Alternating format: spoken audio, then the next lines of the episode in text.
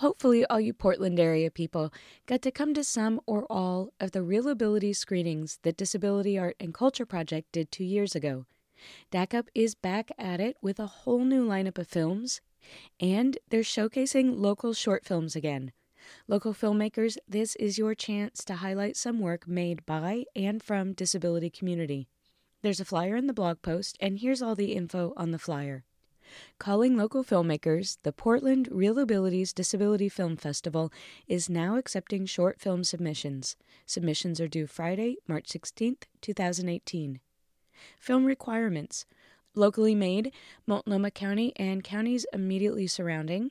Your submission needs to be short with a runtime of 15 minutes or less. All films must have open captions. Contact DACUP if you need to purchase captions and disability led, the films must be made by and or star people with disabilities. Here's the submission instructions. Email your Vimeo or YouTube screener link and password to disabilityartculture at gmail.com by March 16th at midnight. DACUP invites you to submit a short film to the second biennial Portland ReelAbilities Disability Film Festival to be held in Portland, Oregon, April through June 2018. The Portland ReelAbilities Film Festival is a partnership between DACUP and National Film Festival ReelAbilities. Real Abilities is dedicated to sharing the stories, lives, and art of people with disabilities. It consists of award winning films of the highest cinematic and artistic quality and is hosted in cities across the country. We are excited to bring these films back to Portland.